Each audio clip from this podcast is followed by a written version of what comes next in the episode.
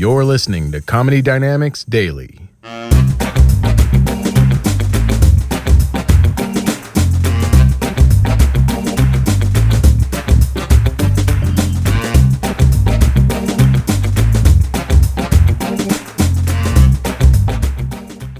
All these dudes. No one wants to grow up. There's like these hipsters, so many hipsters in LA. You know these guys? They'll be like 40 years old, wearing a flamingo onesie, and like carrying around an old-fashioned typewriter. They got a monocle, just like looking for pussy. Like they're like calculated bros. Sorry if I'm calling you out, guys, but it's like They've all figured out girls don't want to fuck Pauly D. They want to fuck someone who looks like David Koresh. So they've all like growing these like long beards, like they think they're Ernest Hemingway. If Ernest Hemingway were alive, he would beat the shit out of every hipster. There would just there would just be trails of bloody hipsters outside every artisanal coffee shop and beard waxing facility. You know these people I'm talking about, like people who have to wear their coolness? Like, not me, I have style, that's different. But like, you see these guys, they'll have like, like Mork and Mindy suspenders and like a tattoo of a parallelogram. And they like can't light a pilot light. They can barely wave. They're like, hey, I'm Beowulf. Okay, nobody's named that. Hey, I'm Nathaniel. Okay, uh, I'm sure your parents named you Nathan. In college, you were probably called Nate Dog. Nathaniel, that's like the name of a ghost. Not an emaciated barista with a Mr. Pringles mustache and a gluten sensitivity. Why do only hipsters get gluten allergies? Are they activated by American Apparel purchases? I was talking to my friend. He was like 38, barely ready for pet ownership. We're having coffee. He doesn't have a job. And he was like, I think I'm gonna get into pickling. you should get into employment. These are the guys you're supposed to procreate with? This is the guy I'm gonna trust to be the sperm donor to the Asian surrogate that's gonna carry my child? That is a big decision in a gal's life just don't want to die alone, you know?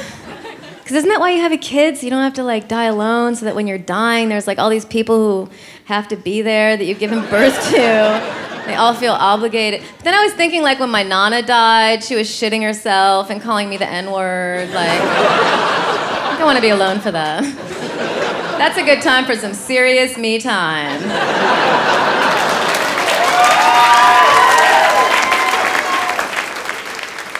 I am getting married, thank you. I never wanted.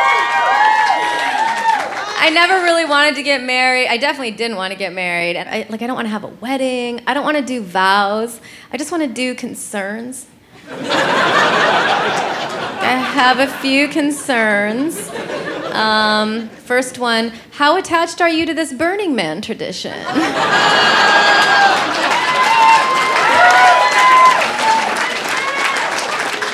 Do you guys know what Burning Man is? It's like it's a great place to go breastfeed your pet ferret. Um, and he really wants me to go. I mean, if I wanted to be a part of a dysfunctional community of white people in the desert, I'd move to Arizona. There's no showers. I need two baths a day. I know there's a drought happening. Maybe my two baths will mean people in Barstow don't get bagels, but you know what? something I have learned to deal with. My friends will like, my friends will go to Burning Man. They're like, I go there to meet dudes. Okay, if I wanted to have sex with some creepy dude in goggles, I'd stay home and fuck a welder. At least then I wouldn't have to listen to didgeridoo solos in between orgasms. Like these, I'm sorry if anyone here is really into Burning Man, but just like, I've never been. I've never been, and I hate it, but like.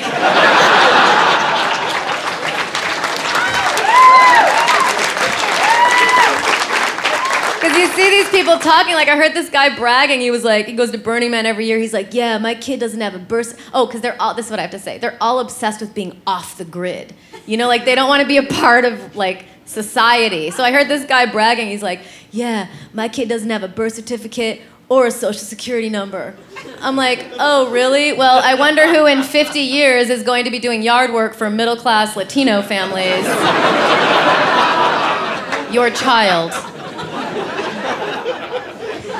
So my boyfriend, I have to tell you this story. So my boyfriend really wanted me to meet. Is this the Burning Man table right here?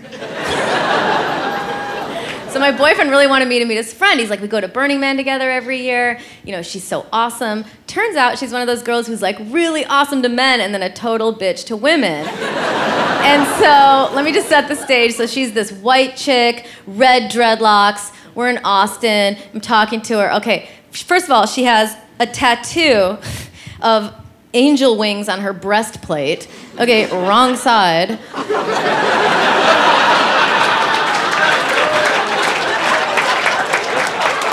Oh, and her name is Flapjack. And so Flapjack is sitting there holding court, and she start. Do you guys know her?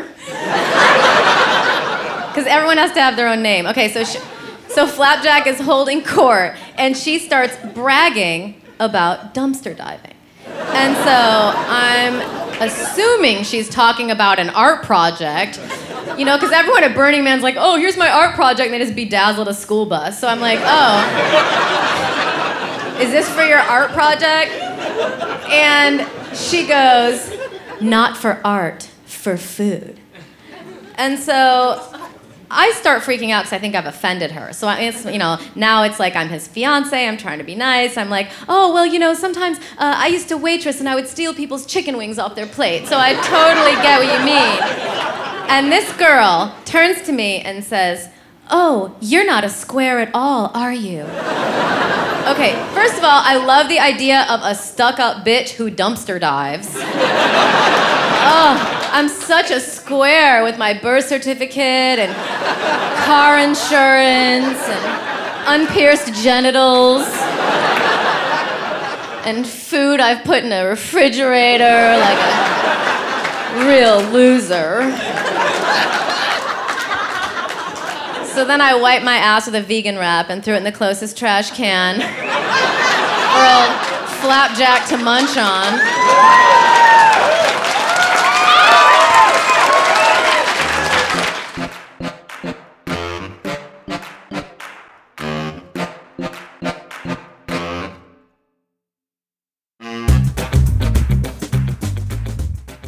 Comedy Dynamics Daily is an Acelcast original and produced by Brian Volk-Weiss, Richard Myrick, and me, Brian Adams. Thank you for listening.